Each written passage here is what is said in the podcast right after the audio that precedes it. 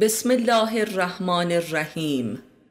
حکمت ازلی و فلسفه آخرالزمان. مؤلف استاد علی اکبر خانجانی. صفحه 9. 2. ارکان فلسفه ایلیایی. ظهور فلسفه و ضد فلسفه در یونان. در این فصل نشان می دهیم که حکمت الهی در اصل همان حکمت الایی می باشد به لحاظ لغت و محتوا.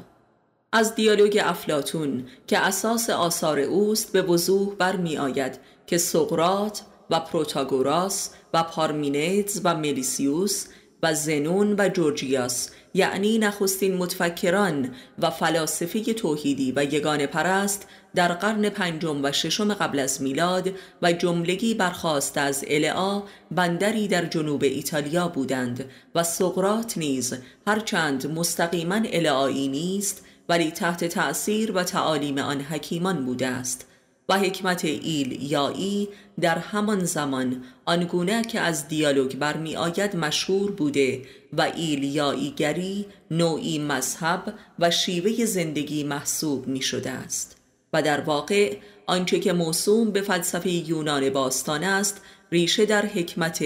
الئی یا الئاتی دارد و معلول آن و فرزند و ادامه آن محسوب می گردد که در واقع بایستی یونان را از قرن چهارم قبل از میلاد، یعنی از دوره افلاطون و ارسطو، سرزمین تحریف و تفسیر و تبدیل حکمت توحیدی الئی دانست، یعنی آنچه که موسوم به فلسفه یونان باستان است و در طی 2500 سال در غرب توسعه یافته و به تدریج مبدل به انواع علوم گردیده برخواسته از حکمت ایلیایی است.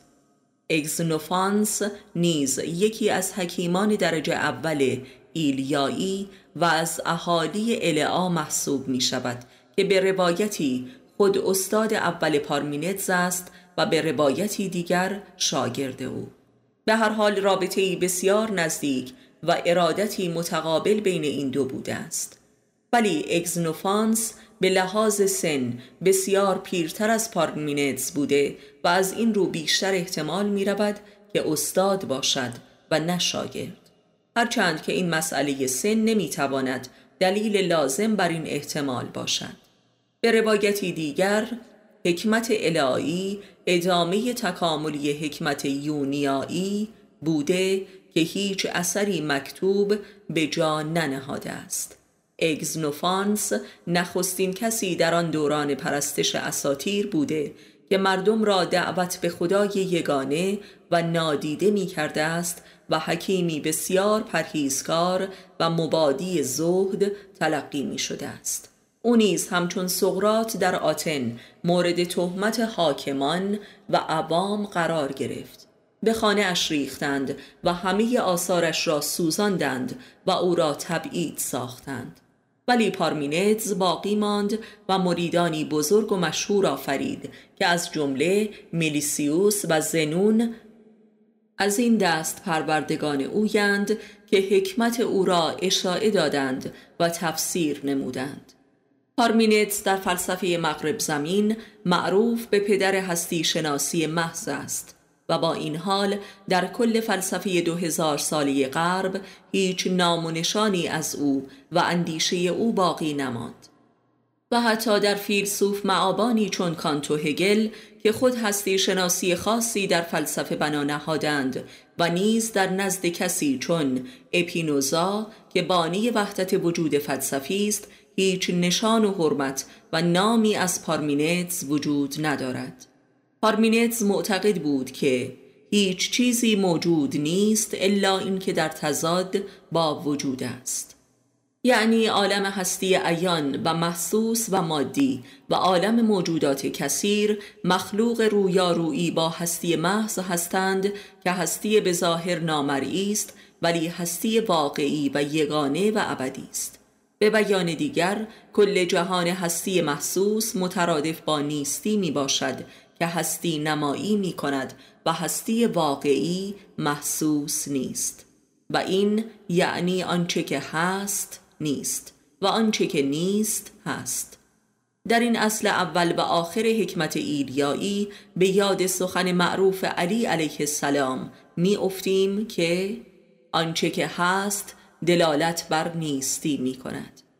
همزمان و همپا و هم مقام اگزنوفانس و پارمنیدس دو تن دیگر از صوفیست ها بودند که به لحاظی در تاریخ ممتازتر و مشهورترند و آن دو جورجیاس و پروتاگوراس نام داشتند که هر دو در یونان میزیستند و تحت عنوان صوفیست به نامتر از سایرین می باشند.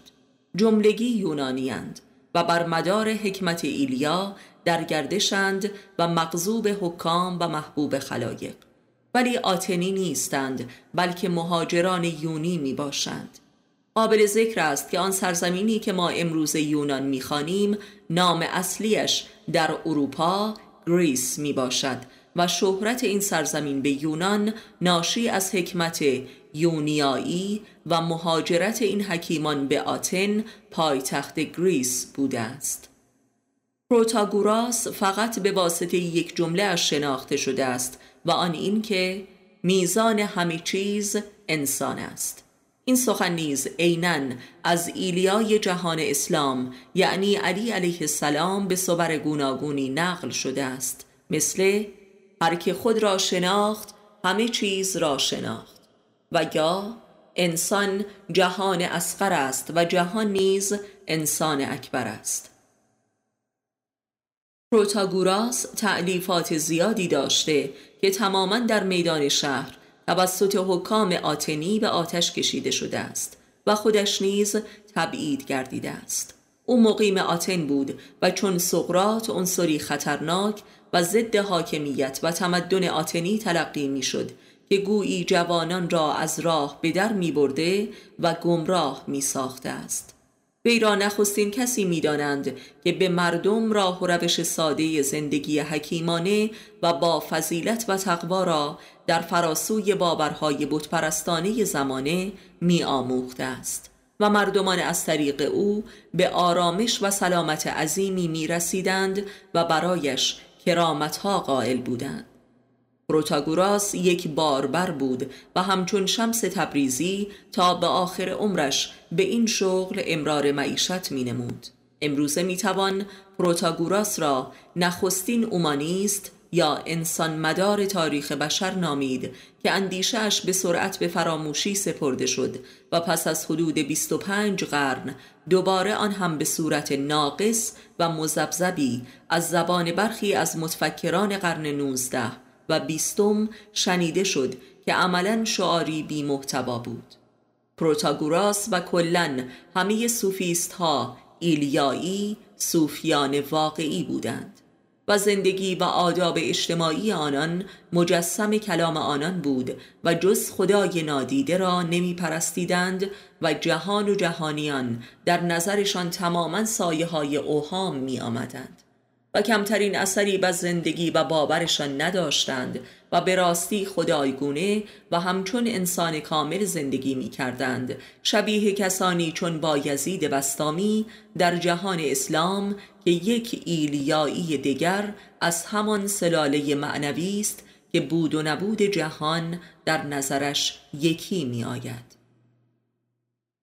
یکی دیگر از صوفیست های آن دوره که در جهان اسلام مشهور است دیوژن نام داشته که گویی در کوزه‌ای زندگی می کرده است و اما جورجیاس حکیم که نام یکی از فصول دیالوگ افلاطون است دارای 3 جمله معروف است و آن این که اولا هیچ چیزی وجود ندارد، ثانیا اگر وجود داشته باشد قابل شناخت نیست و ثالثا اگر قابل شناخت باشد قابل تعلیم به دیگران نیست. به همین لحاظ او را بانی کاملترین نوع نیهیلیسم فلسفی در تاریخ دانستند که عالم موجودات مادی را مترادف با عدم می داند و نیز شناخت را به واسطه موجودات مادی ناممکن می خواند و نیز معرفت حقیقی یا سوفیا را قابل تعلیم سوادی به دیگران نمی داند. بدین ترتیب او به لحاظ دینی یک خداپرست مطلق است که جهان هستی را تماماً وهم و غیر واقعی می داند و شناختهای دنیوی را تماماً بازیچه می‌خواند و فریبنده. لذا یک مؤمن کامل از منظر دین می باشد و چون معرفت را قابل انتقال کلامی و آموزشی نمی داند، لذا آن را امری روحانی و قلبی و شهودی می خواند و لذا یک عارف اهل اشراق است و حکمت او عین حکمت قرآنی است که فقط به واسطه خداوند به کسی داده می شود و مدرسه ای نیست. افلاطون به نقل از سقراط در کتاب دیالوگ سعی کرد که جورجیاس را به لحاظ بلاغت و کشف معانی یک استاد کامل و بانی علم معانی بداند، ولی در عوض او را فردی منحط می‌خواند که تعلیم و تربیت را برای عامه مردم بیهوده و گمراه کننده می‌خواند و امری عبث می‌پندارد و نیز زندگی طبیعی و غریزی بشر را در جهان محال می‌سازد. به هر حال این تعریف و تمجید افلاطون از یک طرف و سپس لعن او نسبت به جورجیاس به ما نشان می‌دهد که افلاطون در درک حکمت جورجیاس کاملاً عاجز است و دچار تناقض عظیم گردیده که دال بر ابطال قضاوت او درباره جورجیاس میباشد. برخورد افلاطون در قبال عظمت و حقانیت استدلال و حکمت پارمنیدس و زنون و پروتاگوراس و جورجیاس کیش و مات است، ولی یگانگی حکمت آنها را در نمییابد و لذا میتوان گفت که افلاطون یک حکیم موحد و یگان بین و یگان فهم و یگان پرست نبوده و یک متفکر تناقضگرا و دیالکتیکی است، همانطور که خودش هم دیالکتیک را عرش معرفت و صوفیا می‌خواند و نه یگانگی را. او خود بر ثنویت پرستی و تضاد پرستی خود به طور واضح اعتراف دارد و در واقع سوفیست های ایلیایی را به خاطر یگان بینی و یگان پرستیشان محکوم می سازد و ضد زندگی می نامد. در واقع حکمی که افلاطون درباره آنها صادر می کند همان حکمی است که حکومت آتن درباره همه اینان صادر نمود و سقراط را که استاد افلاطون بود نیز به قتل رسانید. پس از افلاطون هم شاگرد اولش ارسطو با حکومت مقدونیه شاه فیلیپ به توافق رسید و معلم دربار گردید و اسکندر را پرورش داد و برای فتح جهان گسیل داشت. این سیر تکامل دوگانه پرستی و دیالکتیک پرستی افلاطون در ارسطو و سایر پیروان آنها در تاریخ غرب بوده است و اینک امپریالیسم جهانی مصداق کامل این حکمت واژگون شده است و خود را مظهر حق می داند و جز تباهی و فساد و ستم نمی آفریند.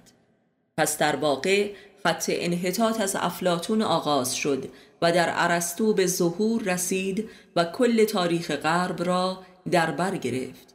خط ثنویت و تضاد پرستی.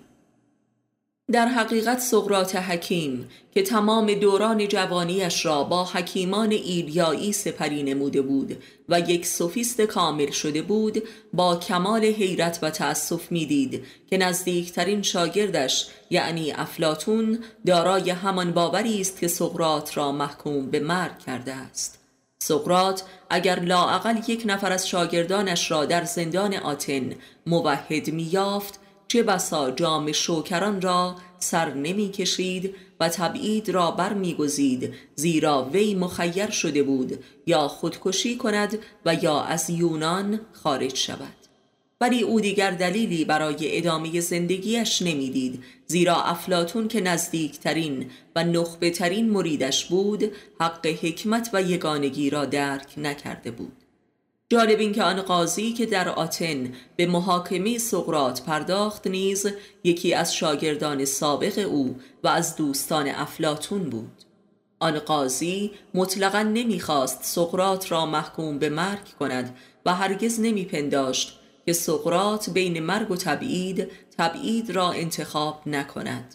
ولی سقراط در جریان دفاعیش چنان بر مواضع یگانه پرستی خود تأکید و اصرار ورزید و دوگانه پرستی قاضی را به تمسخر گرفت که قاضی را مجبور به صدور حکم قتل نمود.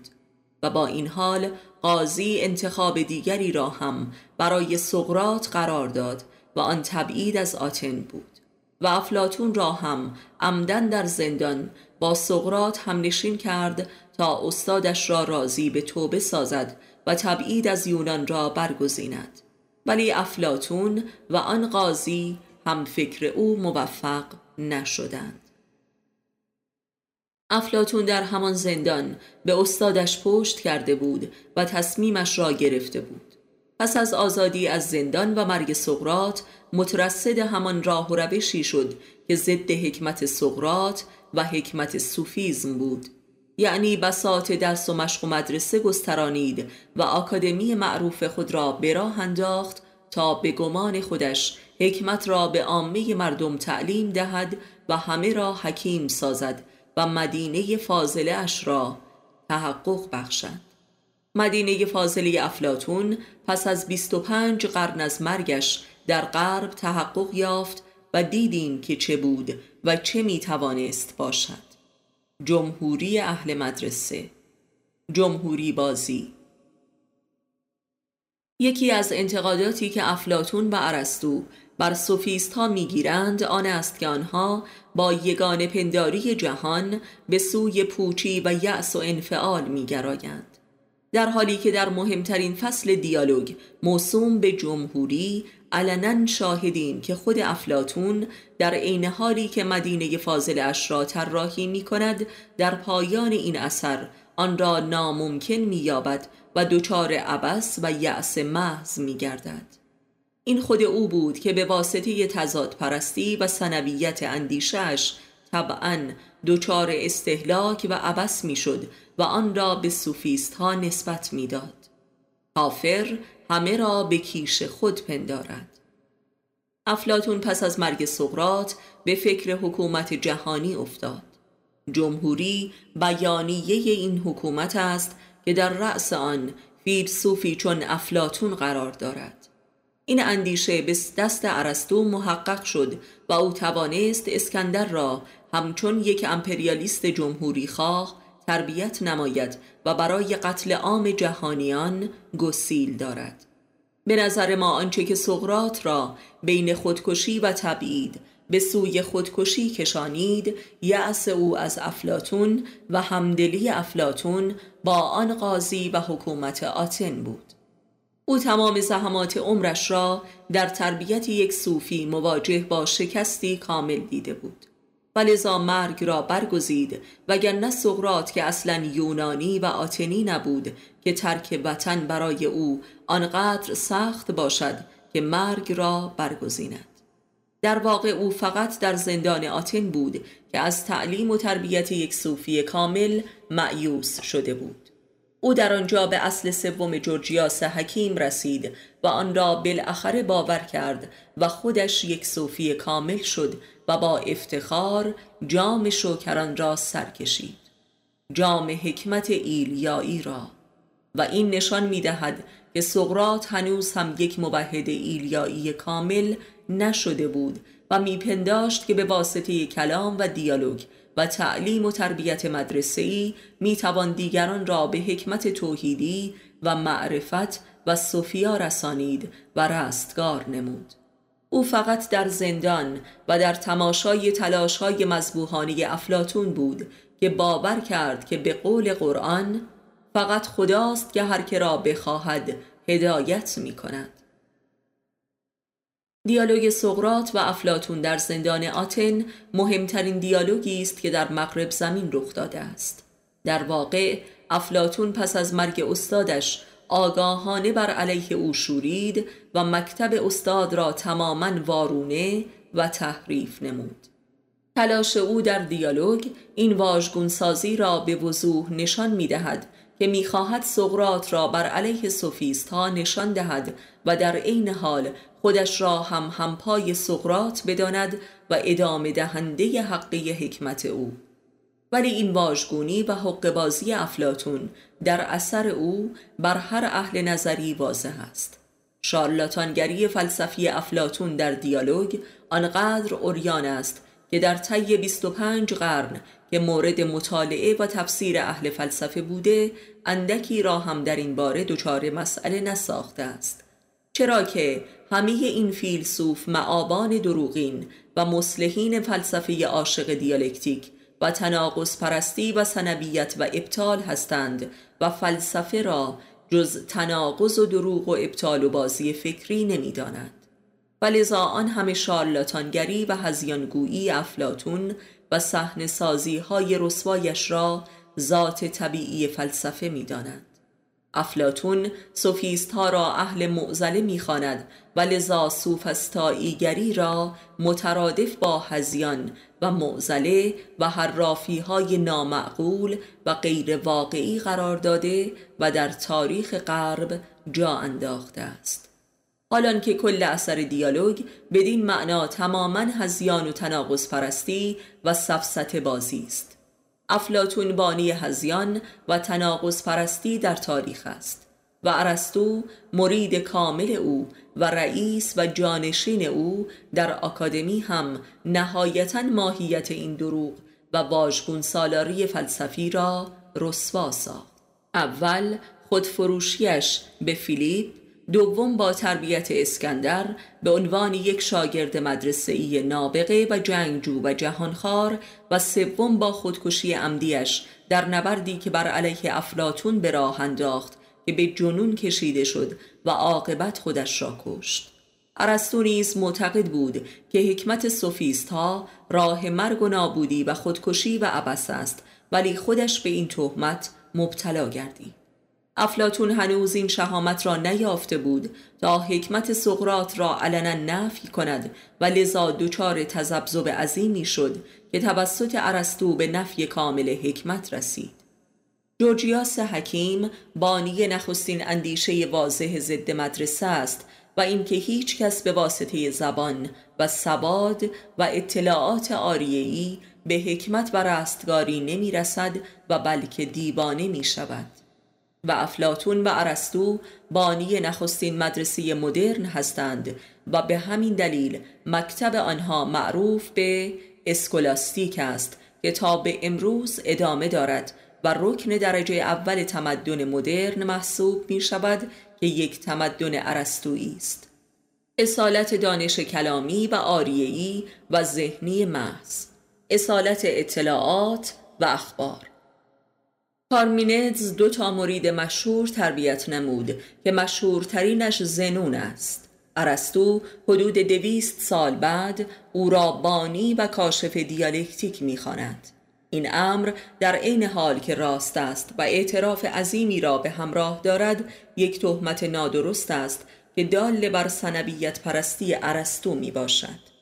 ارسطو همچون استادش افلاطون دیالکتیک را عرش و محور و اساس و دل و جگر حکمت و اندیشه و دانش می‌داند و رستگاری و رشد بشری،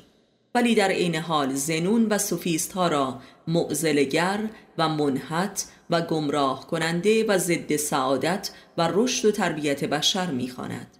از همینجا می‌توان این قضاوت ارسطو و افلاطون درباره سوفیست‌های ایلیایی را دال بر اشد بیگانگی آنها از حکمت و صوفیا و فلسفه دانست و نیز این که تا چه حدی آگاهانه و به صورت شارلاتانگری فکری از حکمت ایلیایی سوء استفاده کردند. زنون کاشف دیالکتیک به عنوان توهم بزرگ اندیشه بود و نه حق اندیشه. او کاشف ابلیس ذهنیت بود. پارمنیدس معتقد بود که همه چیز یکیست و فقط یک چیز وجود دارد که مطلق و یک دست و بسیط و ثابت و لایتغیر و جاودانه است و آن هستی است و غیر او هیچ چیزی نیست.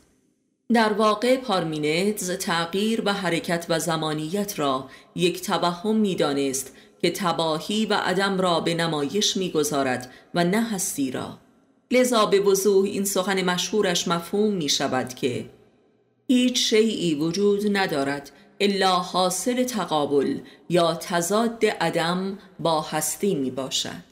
این حکمت به واسطه زنون تکمیل و بسط یافت و مفصلا تفسیر و تبیین گشت و لذا مسئله حرکت و تغییر و جابجایی امری عبث و نامعقول گردید.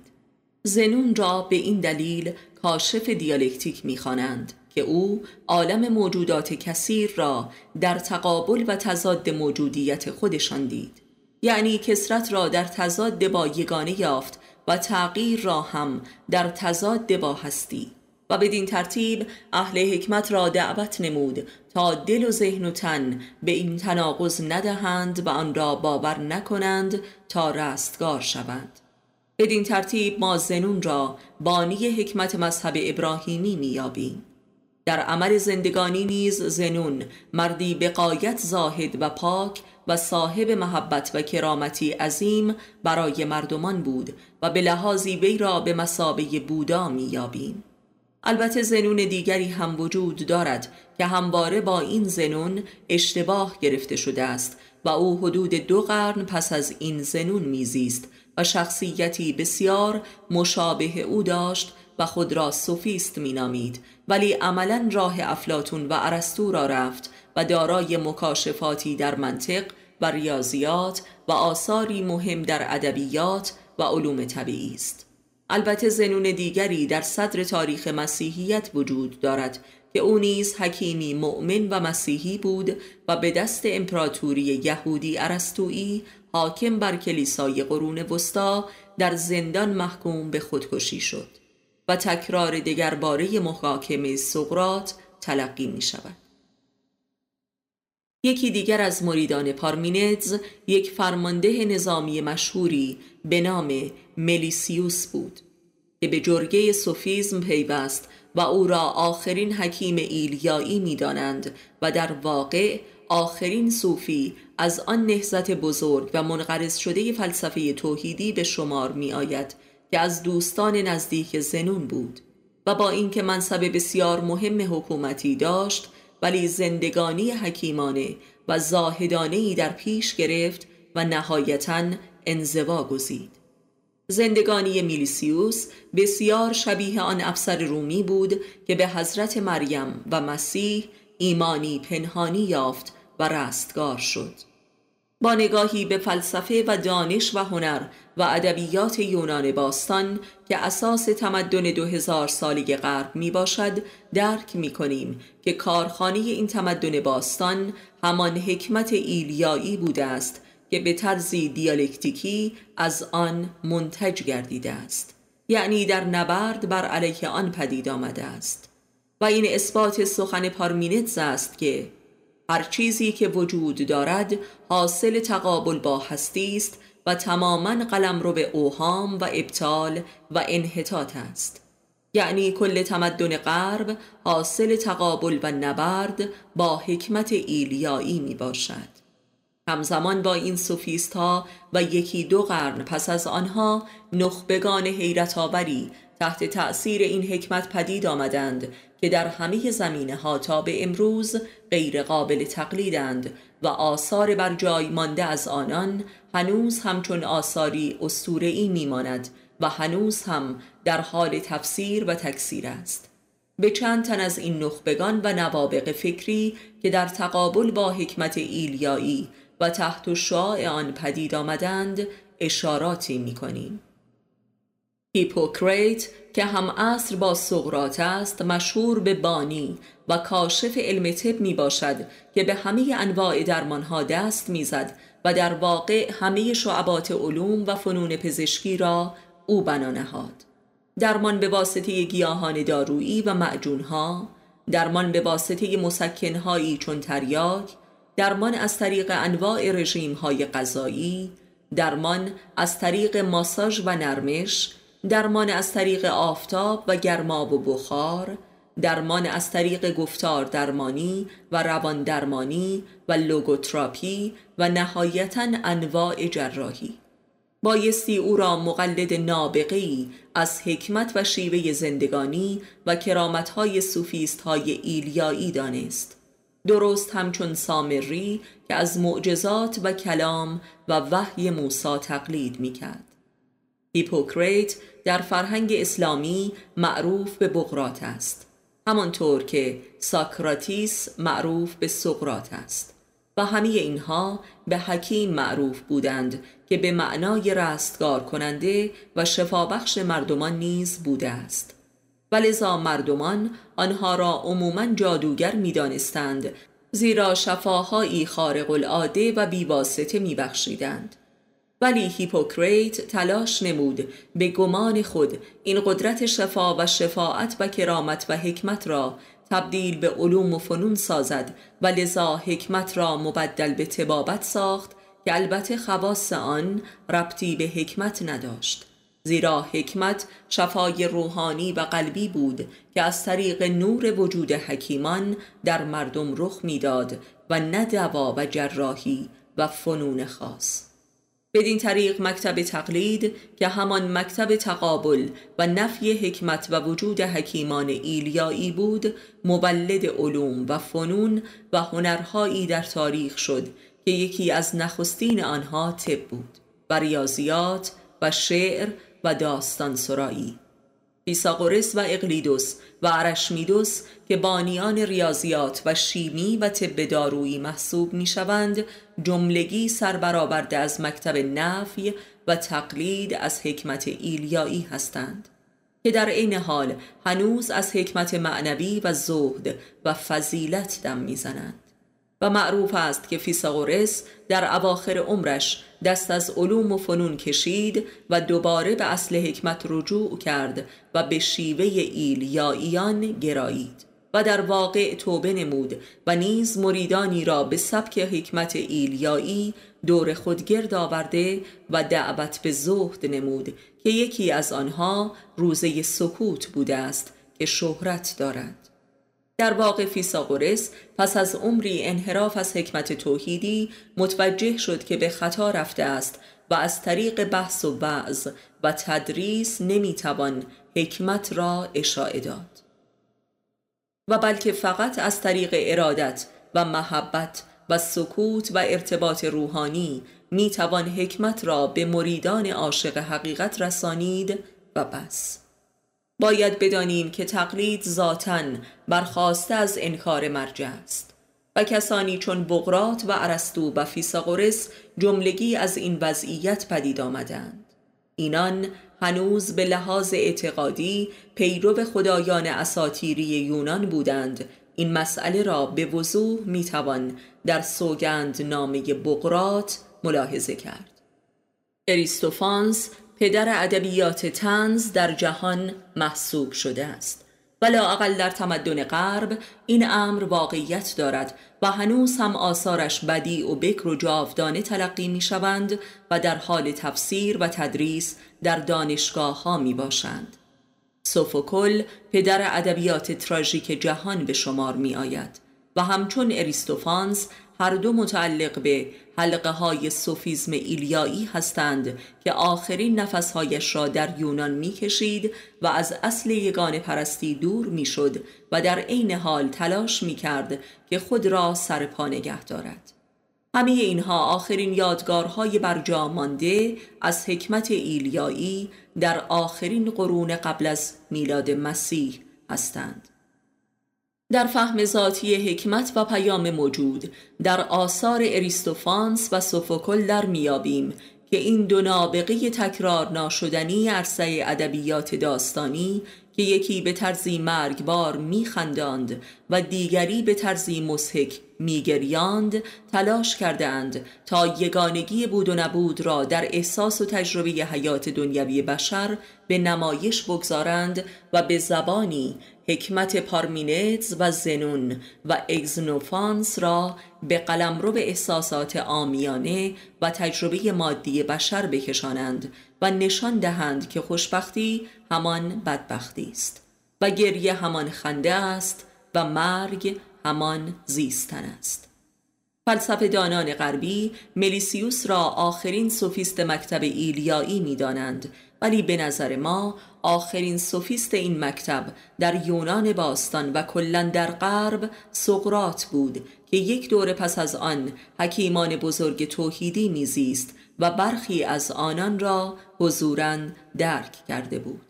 محاکمه سقراط به مثابه محاکمه حکمت توحیدی مکتب الئا بود توسط نه حاکمان و مردمان، بلکه شاگردان نخبه و دیالکتیک پرست همان حکیمان به طرزی به غایت رندانه و ابلیسی. و سرکرده جهانی و مشهور این ابلیسیت که در لباس فلسفه پنهان است، همان افلاطون می باشد. افلاطون یک ایلیایی منافق است و کافر عریانی، چون ارسطو از بطن او علناً به عرصه ظهور رسید. نسبت افلاطون و ارسطو به آن حکیمان مثل نسبت سامری به موسی و نسبت یهودا به مسیح و نسبت ابوجهل و ابو هریره و ابو موسی و عمرواس و سایر منافقان به محمد است و نسبت محمد حنفیه و حسن بسری به امامان است. مکتب این فلسفه ضد فلسفه بر انکار و تقلید است. نخست انکار این حکمت و سپس تقلید از آن، و این همان کفر است، نبرد ثانویت در قبال یگانگی. همین فلاسفه ضد فلسفه بودند که حکمت عیسوی را که ظهور دگرباره حکمت ایلیایی بود مسخ و تحریف نمود و دوباره زئوس را با نام مستعار گسس بر عریکه خدایی نشاند و قرون وسطی را پدید آوردند که همان حکومت مطلقه و منافقانه مکتب ارسطو تحت عنوان مسیحیت بود و آن همه جنایات بی سابقه را به نام دین مسیح مرتکب شد تا بتواند نهایتاً دین مسیح و حکمت توحیدیش را تحت عنوان دشمن زندگی و رشد و انسانیت براندازد و علناً بر روی کار آید و تمدن مدرن را به جهان تحمیل نماید. تمدن اصالت تضاد و تباهی و انحطاط و جنگ، تمدن جمهوری خواه. این همان مدینه فاضله افلاطون است که رخ نموده است و بوش همان رجعت دوباره اسکندر می باشد، رجعتی کاریکاتوری. حضرت عیسی همچون خورشید واحدی حکمت توحیدی و ایلیایی تجسم یافت و به مثابه رجعت کامل و جهانی آن ایلیاییان شهید بود و یک صوفیست و صوفی مطلق که بود و نبود جهان را با وجودش یکی ساخت. همانطور که مصلوب شدنش نیز امری مشتبه بر جهانیان گردید و حیات جهانی یافت و هرگز نه جسمن و نه روحن نمرد. وجود و نور و حکمتش نیز تمامیت انکار و تقلید را در تمدن غرب باطل ساخته و می سازد. تمدنی که تماما حاصل انکار مسیح و تقلید از او بوده است. فیلسوف واقعی یا حکیم در رابطه با مردمان اعم از دوست و دشمن دارای شفاعت و کرامت است. ولذا از قدیم حکمت همان طب واقعی تلقی می شده است و نه دوا و درمان و فوت و فن. و این یکی از نشانه های فیلسوف واقعی در درجات حکمت توحیدی می باشد که وجود و نگاه و لمس او تماما شفابخش است. شفاعت کننده روح مردمان است و لذا به تن آنها سلامت می بخشد. کسی که قدرت شفاعت و کرامت ندارد از فلسفه بویی ندارد و یک فیلسوف ضد فلسفه است، یک منکر مقلد و منافق، چون او بود و نبود را یکی می‌یابد، لذا دوست و دشمن را نیز یکی می‌داند و نیز مرگ و زندگی را، و این یگانه بینی اوست که کرامت به بار می‌آورد. این نور یگانگی وجود اوست که تضاد بین مرگ و زندگی و خوشبختی و بدبختی را در وجود مردمان از میان بر می دارد و لذا حاصلش سلامت و شفاعت است. زیرا همه امراض بشری حاصل تضاد دروغین است که مردمان بین بود و نبود می افکنند و زندگی را ضد مرگ می دانند و ظاهر را ضد باطن می خوانند و این دنیا پرستی و قشریگری و جهل آنهاست که آنها را رنجور و دیوانه می سازد و عقلشان را زائل می کند. بنابراین این تضاد از طریق دوا و دارو و رژیم غذایی و جراحی از بین نمی رود. تبدیل حکمت به طبابت نخستین گام در مسخ و بارون سازی فلسفه بوده است، همانطور که تبدیل ایمان و ارادت و محبت به تدریس و سواد و اطلاعات و اخبار رسانی گام دوم این مسخ و کفر پنهان و ریاکارانه بوده است، همانطور که تبدیل یگانگی به تساویگری که مولد منطق فرمالیزم و ریاضیات بوده است و نیز مولد دموکراسی و جمهوری خواهی که همان سلطنت منافقانه و وارونه است. و ارسطو تبیین کننده و مدون نخستین و کاملترین نظام فلسفه ضد فلسفه بود که یگانگی را مبدل به تساویگری نمود. و بدین ترتیب کل اصول حکمت ایلیایی را تبدیل و وارونه کرد و از حکمت طب را پدید آورد و از محبت هم مساوات سوری و جمهوری خواهی دروغین را و از عقل توحیدی هم منطق قیاس را و از اخلاق، زهد و فضیلت هم سیاست را تولید کرد و نهایتاً انسان را حیوان سیاسی لقب داد که در واقع نام خودش بود، زیرا این میمون جهانخواری که قرار بود به واسطه حکمت توحیدی انسان شود سیاستمدار شد و کل حکمت را تبدیل به کالاهای بازاری نمود و مکتب انحطاط را بنا نهاد که امروزه موسوم به مکتب بازار آزاد است. اگر یک بحث فلسفی را به سیاست می‌کشانیم بدان دلیل است که آنچه قرن‌هاست به غلط فلسفه نامیده شده است تماماً سیاست بوده است، نه حکمت. افلاطون بزرگترین و نخستین و کاملترین منافق جهان فلسفه است و بانی فلسفه ضد فلسفه، زیرا فلسفه اگر یگانه پرستی و یگانگی است و رسالتی جز برانداختن دوگانگی ندارد، افلاطون علناً دیالکتیک پرست و دوگانه پرستی حرفه‌ای است و لذا ضد فلسفه است و رسالت او ضدیت با یگانگی می باشد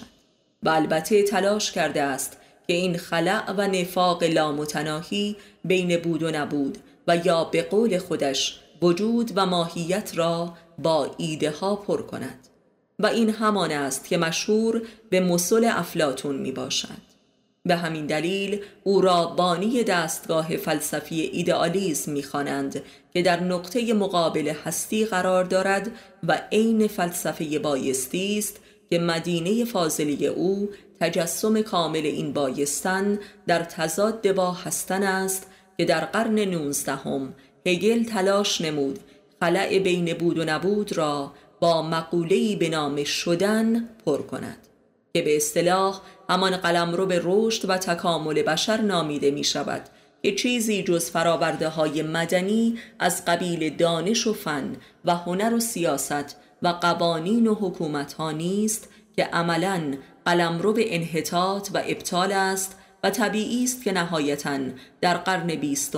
و با نیچه و اگزیستانسیالیسم ها به نیهیلیزمی کور و کافرانه برسد و این عذاب انکار و تقلید 25 قرن است که نیهیلیزم مؤمنانه و توحیدی و زندگی بخش و رشد دهنده جورجیاس را به سخره گرفته بود و اینک به صورت عذابی عظیم به آن مبتلا شده است.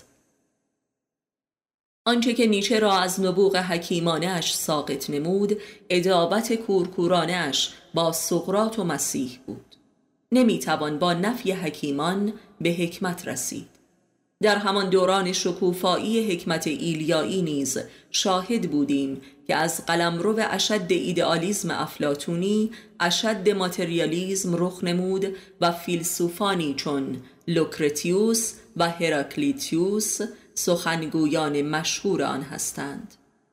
این انشقاق و نفاق واضح بین ایدئالیسم و ماتریالیسم حاصل نبرد با حکمت توحیدی ایلیاییان بود که در طی چندین قرن تا به امروز طی طریق نمود و بالاخره قداست دروغین و ایدئالیستی افلاطونی مرد و رسوا شد و ماتریالیسمی صنعتی رخ نمود که کل فلسفه ضد فلسفه را رسوا و پوچ ساخت.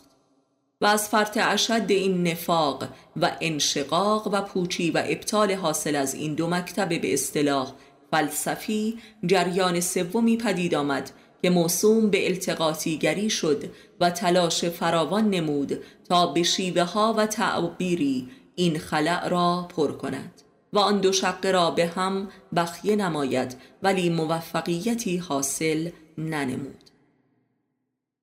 این التقاطیگری به جهان اسلام نیز رسید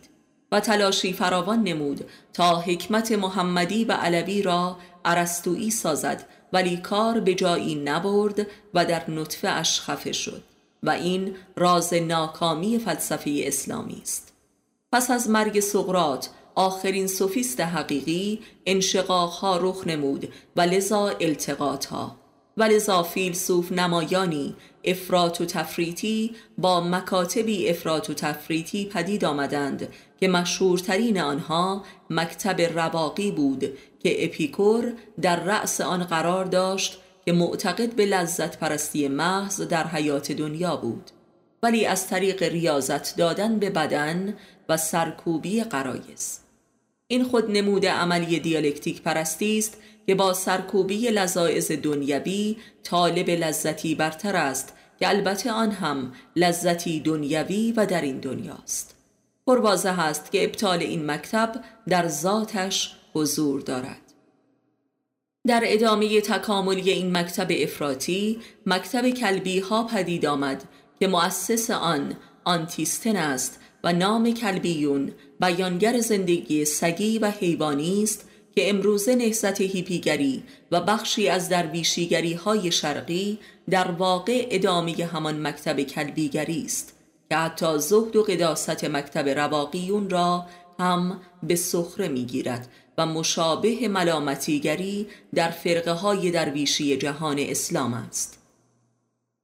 نمونه دیگری از انشقاق دیالکتیکی حکمت ایلیایی در دوره پس از سقراط مکتب شکاکیگری یا مکتب اصالت شک است که مشهورترین سخنگوی آن دوره آن پیرهن نام دارد و مشهورترین مقلد او در عرصه جدید دکارت است که شک را مترادف هستی می داند. من شک می کنم پس هستم.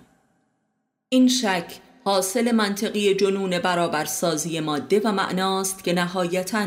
ماده و معنا را به دو شقی سازش ناپذیر تقسیم می کند.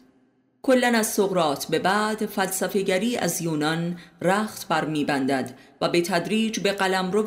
امپراتوری روم وارد می شود و اکثر فیلسوف معابان افراطی و شکاکی و التقاطی این دوران به عنوان آخرین تلاش مذبوحانه در سوء استفاده از فلسفه حقیقی و توحیدی روم را مناسبترین محل نشو و نمای خود می‌یابند و لذا بسیاری از فیلسوف معابان این دوره تا ظهور مسیح تماماً رومی هستند که توانستند بالاخره از فلسفه معجونی پدید آورند که تماماً در خدمت دنیا پرستی و عیش و ریاست و سیاست و حکومت باشد. در واقع با مرگ سقراط شبه باقی مانده از فلسفه روانه دربارهای مقدونی و رومی گردید و به خدمت ستم و فریب درآمد که آغازگرش خود ارسطو بود. یکی از واضحترین سیمای چنین التقاط و انحطاطی مارکوس اورلیوس امپراتور روم است که خود را یک فیلسوف کامل می داند و یک برده حکیمی را از بقایای حکمت سوفیزم به دربار می آورد و ظاهراً خدمتش می کند و سعی می نماید تا نمادی از مدینه فاضله افلاطون را در مقابل جهانیان قرار دهد، یعنی حکومت حکیم. این حکیم بیچاره که نامش اپیکتیوتوس بود در اسارت امپراتور قرار داشت و ستم او را تطهیر می نمود و او را مثل افلاطون قلمرو به حکمت می نمود. مثال این امپراتور بسیار شبیه حکومت پاپها در قرون وسطا بود که در طی 1000 سال تمام بر اروپا فرمان راند و پاپ را همچون یک حکیم الهی و صوفی مطلق قلمداد می نمود. نمونه دیگرش سلاطین فاطمیه و عثمانی و صفوی و بنی عباس در جهان اسلام بودند که همین داعیه را داشتند و معمولاً عده‌ای از فیلسوف معابان کذاب را در دربار خود برای نمایش عامه نگه می داشتند تا به موقع حکم ارتداد و قتل حکیمان واقعی را صادر کنند. آخرین فیلسوف معاب سده قبل از میلاد که مظهر کمال التقاط است، فیلون می باشد که یک روحانی یهود بود و سعی کرد که محتویات تورات را با فلسفه ارسطو وفق دهد. همو نخستین بانی تثلیث یا سگان پرستی از بطن ثنویت یا دوگان پرستی است که در قرون پس از میلاد مسیح برای حدود 2000 سال تا به امروز اساس اعتقاد مسیحیت وارونه در غرب بوده است. پس از او در قرون وسطا فیلسوف معابانی چون سن آگوستین و سن اکیناس این تثلیث را مدون‌تر نمودند و مبدل به یک دستگاه کامل فلسفی مسیحی ساختند که اساس حیات دینی فکری قرون وسطا شد و عظیمترین و سبوعانه ترین جنایات را در کل تاریخ به نام عیسی مسیح به ثبت رسانید.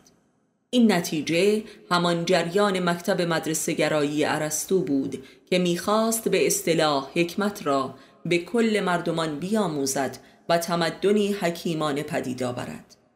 این جنایت مدرسه گرایی تا به امروز در حال رشد جهانی است. جهانی که تماماً مدرسه است و شبانه روز همه مردمان در حال آموزش هستند.